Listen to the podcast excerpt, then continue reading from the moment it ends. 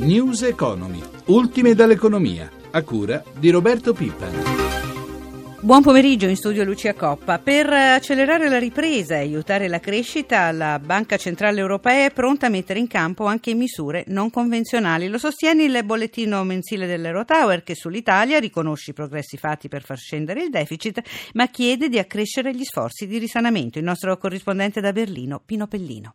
La deflazione è un pericolo remoto, ma in determinate circostanze potrebbe diventare fonte di preoccupazioni. Il bollettino di giugno della Banca Centrale Europea sembra accumulare qualche timore in più rispetto al passato, ma come aveva già fatto pochi giorni fa lo stesso Mario Draghi, ribadisce che il direttivo è unanime nell'intendimento di prendere nuove misure di politica monetaria se fossero necessarie per allontanare ogni pericolo legato ad un'inflazione troppo bassa. I tassi di interesse, si legge nel bollettino, rimarranno per un periodo prolungato all'attuale 0,15%. Si pensa allora a misure per aumentare la liquidità, facendo in modo che le banche la usino per dare credito alle imprese. Così risaliranno i prezzi e si dovrebbe riprendere un'economia in crescita solo moderata nel 2014, più sostenuta nei prossimi due anni. Lievi segnali positivi dunque che però lasciano ancora la disoccupazione a livelli troppo alti in Europa Europa. Quanto all'Italia deve puntare con più decisione a ridurre il debito. La BCE dà atto al nostro Paese di aver fatto progressi per far scendere il deficit, progressi che però si sono fermati quest'anno. Puntare alle riforme aiuterà non solo a dare impulso alla crescita, ma anche ad abbattere la montagna del debito. Da Berlino, linea allo studio. Sul bollettino della BCE Roberto Pippan ha sentito il professore Mario Baldassarri, presidente del Centro Studi Economia Reale, che ha appena presentato il rapporto di previsione previsione 2014-2018. Professor Baldassari, la BCE dice in sostanza che in Europa la ripresa è più debole di quanto ci si potesse aspettare, ma che il rischio di deflazione è remoto. In ogni caso, qualora si dovesse manifestare, interverrà. Che cosa ci si aspetta dalla Banca Centrale Europea? L'obiettivo chiaro della Banca Centrale Europea è quello di far salire l'inflazione almeno al 2% e far scendere l'euro possibilmente verso la parità nell'arco di qualche anno. In realtà nella deflazione ci siamo già in pieno, siamo a, a prezzi che aumentano dello 0,5-0,6% associati ad una crescita asfittica. Fare deficit zero è, è molto difficile, ma ancora più difficile fare il percorso di riduzione del 5% all'anno nel rapporto debito-PIL come prescrive il Fiscal Compact. Nel caso specifico dell'Italia la ripresa solida della crescita dipende dalle decisioni fatte in Italia, in particolare la prossima legge di stabilità di settembre.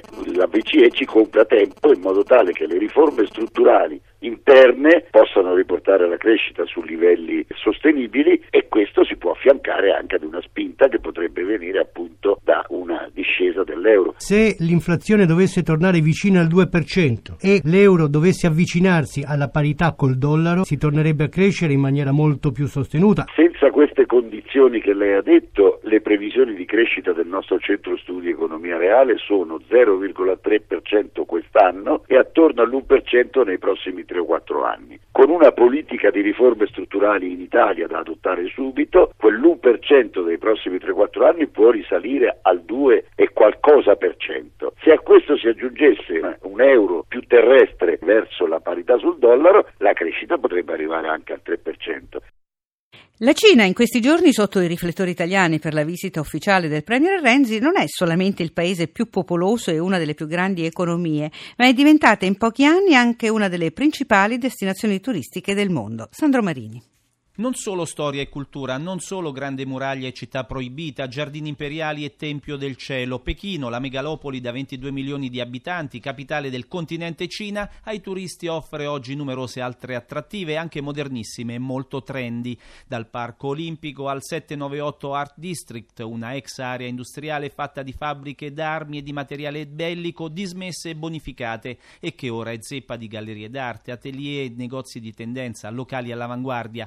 Un una testimonianza dei fermenti della Pechino che cambia volto a velocità impressionante. E poi luoghi come Kianme Street, dove si respira l'atmosfera del passato, o Onkiao Market e Silk Road, veri templi dello shopping. Dopo Pechino, che per i cinesi simboleggia il presente, Shan, l'antica capitale, terminale asiatico della Via della Seta, che rappresenta il passato, città di 8 milioni di abitanti, ricca di storia, cultura, arte, come ci spiega Si Xian, operatrice turistica. La prima cosa dobbiamo dire sicuramente l'esercito di terracotta, perché l'ottava meraviglia del mondo, è veramente una meraviglia, perché ci sono 7000 guerrieri, tutti diversi, uno è diverso dall'altro, anche le loro espressioni sono varie.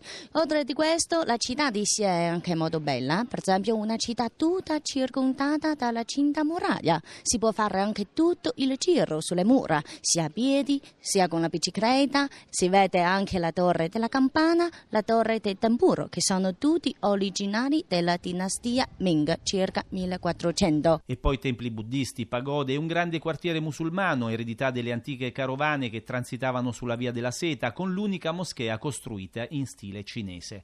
Da Shan il tour classico ci conduce a Shanghai, altra megalopoli di oltre 20 milioni di abitanti che per la cultura cinese è il futuro, con il Financial District e il suo skyline che fa invidia a Manhattan, il Bund che si affaccia sul fiume Guangpu, concentrato di maestosi edifici che testimoniano lo sviluppo della città negli ultimi cento anni, e poi la concessione francese, quartiere di ville, grandi viali che riporta al passato coloniale, e poi ancora parchi, templi, musei e mille altre attrattive iniziative che fanno di Shanghai una tappa obbligata di ogni viaggio nel paese del dragone. La Cina ha iniziato a valorizzare l'industria delle vacanze a inizio degli anni Ottanta, ci spiega il direttore dell'ente del turismo cinese in Italia, Liu Cheng, e ha avuto una crescita esponenziale soprattutto nell'ultimo decennio, grazie alle Olimpiadi di Pechino del 2008 e all'Expo di Shanghai del 2012. Oggi rappresenta il 3-4% del PIL, con arrivi pari a 27 milioni di viaggiatori ogni anno. L'obiettivo è di raddoppiare questi dati entro breve. I bacini principali sono già Giappone, Corea del Sud, Russia e Stati Uniti, quattro paesi da dove arrivano ogni anno 12 milioni di turisti. Importante anche l'Europa con più di 5 milioni di arrivi e l'Italia che oscilla fra il terzo e il quarto posto con 250 mila turisti all'anno, in leggero calo nel 2013 anche a causa della crisi che investe il nostro paese.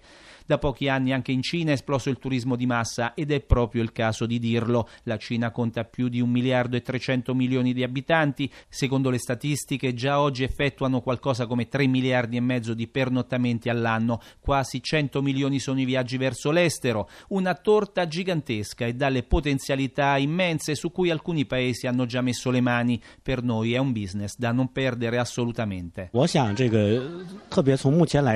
L'Italia è un po' come la Cina, dice ancora il direttore del turismo cinese in Italia, Liu Cheng. Paesi simili, pieni di storia, di cultura, di tradizioni, l'Italia non è solo un interessante bacino turistico, continua Cheng, ma è diventata una importante meta per i turisti cinesi. Ogni anno sono due milioni quelli che vengono nel bel paese, una occasione veramente ghiotta che la nostra industria delle vacanze non può lasciarsi sfuggire ed è auspicabile che l'Expo di Milano del 2015 sia l'occasione per attirare il maggior numero di turisti dal colosso asiatico. Siamo alla pagina finanziaria, giornata contrastata oggi per le borse europee. Per gli ultimi aggiornamenti ci colleghiamo con la nostra redazione di Milano. Alberto Barbagallo, buon pomeriggio. Buon pomeriggio Lucia, meno 0,27% la chiusura dell'indice Fuzimib delle maggiori società quotate nella borsa di Milano. L'andamento già molto incerto dei mercati europei è peggiorato dopo i dati macroeconomici americani deludenti, cui ha fatto seguito un avvio in calo a Wall Street. Adesso l'indice eh, Dow Jones è ancora in calo e le chiusure delle Dow Jones in calo dello 0,27%, Nasdaq meno 0,20%. Le chiusure in Europa, Londra più 0,06, Parigi meno 0,02, Francoforte meno 0,11, Zurigo meno 0,45%. Prima di entrare nello specifico di Piazza Affari, vediamo subito i titoli di Stato. Dopo i buoni risultati eh, di ieri sui bot, il Tesoro ha fatto oggi il pieno anche sull'astra dei BTP.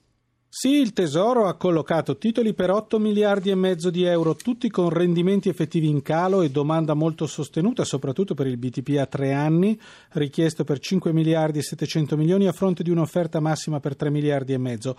Un calo di rendimento assai marcato è stato quello del BTP a sette anni, sceso di 17 centesimi dall'asta precedente. Il rendimento del BTP trentennale in collocamento è sceso al 4,05% dal 4,27% dell'asta precedente. È risalito salito di pochissimo lo spread BTP Bund sulla scadenza decennale, 143 punti base con il rendimento del buono del tesoro a 10 anni al 2,81%. Andiamo ora all'azionario, contrastati un po' tutti i settori, cominciare dai bancari. Sì, bancari contrastati ma in prevalente eh, ribasso alla chiusura. Eh, Intesa San Paolo giù del 2%, Mediolanum meno 2,30%, Carige meno 2,6%, Banco Desio meno 1,6%. Oggi scambiata regolarmente eh, l'azione Monte dei Paschi di Siena, la quotazione è scesa dello 0,68% e la quotazione dei diritti per l'aumento di capitale segna meno 2,88%. Eh, poi c'è ancora Unicredit meno 0,7%, BPM meno 0,6%, in positivo fra i bancari la popolare di Sondrio più 1,35%. E negli altri comparti direi i maggiori rialzi li troviamo eh, fra i titoli dell'energia, Saipem più 2,6%, Eni più 1,05%, Tenaris più 0,6% e nel Green Power guadagna mezzo punto percentuale. E fra i migliori anche oggi, eh, dopo le notizie della scissione della holding di controllo, Telecom Italia. Telecom Italia, eh, ultimo prezzo sopra la barriera eh, di quota 1 euro, 1,003 euro e il rialzo percentuale più 1,06. E l'euro? L'euro è poco mosso, quota 1,35 dollaro. Grazie ad Alberto Barbagallo. Diamo ora la linea a Franco Veccic di websime.it. Buon pomeriggio. Buonasera a voi. Allora, oggi è stata un'altra giornata buona, lo abbiamo sentito per i titoli di Stato e i mercati sono contenti. Beh sì, i mercati sono contenti, i titoli di Stato vengono acquistati eh, volentieri dagli investitori, sembra incredibile, ma un rendimento su un titolo decennale del 2,8% oggi è ancora appetito nonostante sia così basso perché siamo in uno scenario di tassi a zero, quindi ci confrontiamo con eh, le banche centrali che stanno eh, cercando, stanno spingendo per una ripresa dell'economia, usano l'utilizzo della politica monetaria, tengono i tassi bassi e quindi se ne beneficiano eh, gli stati come il nostro, lo Stato italiano che è lo Stato molto indebitato emettendo titoli a rendimenti molto molto bassi. Eh, vediamo un po' il mercato americano, abbiamo sentito oggi Wall Street è in calo, pesano molto dei dati macroeconomici, vediamo quali sono. Sì, eh, i dati macroeconomici sono innanzitutto quelli relativi all'andamento del, dei consumi nel mese di maggio, le vendite al dettaglio, gli economisti si aspettavano una crescita dello 0,6%, sono cresciuti della metà. E poi c'è un dato leggermente deludente anche per quanto riguarda le richieste di sussidi di disoccupazione, in America le misurano di settimana in settimana e settimana scorsa sono stati un pochino più alti delle attese, quindi sono dati leggermente deludenti, non è niente di grave, semplicemente bisogna tenere conto che la borsa americana viene da 5 sedute eh, di rialzo, negli ultimi due mesi ha guadagnato il 7% e quindi non, si, non, non, è immaginabile che ogni giorno venga segnato un nuovo record, a un certo punto gli investitori vogliono dire, portare a casa i benefici, vendere e un minimo segnale di rallentamento dell'economia può essere l'occasione giusta per vendere e portare a casa gli utili, ma questo vuol dire non, questi dati non intaccano la solidità della ripresa che eh, per la maggior parte degli economisti è eh, avviata su una buona strada. Grazie Franco Velcic. Due notizie prima di salutarci. Facciamo il punto sulla riforma della pubblica amministrazione. I sindacati del pubblico impiego di CGL e Cisle Will sono pronti allo sciopero e alla mobilitazione, ma aspettano di leggere il testo di riforma domani in Consiglio di Ministri. È l'orientamento dei sindacati al termine del confronto stamane con il ministro per la pubblica amministrazione Marianna Madia. Nel corso dell'incontro il ministro ha spiegato che l'impianto della riforma sarà fondato su tre pilastri: persone, organizzazioni e innovazioni e ha detto di aspettarsi un impegno attivo del sindacato contro le resistenze di cambiamento.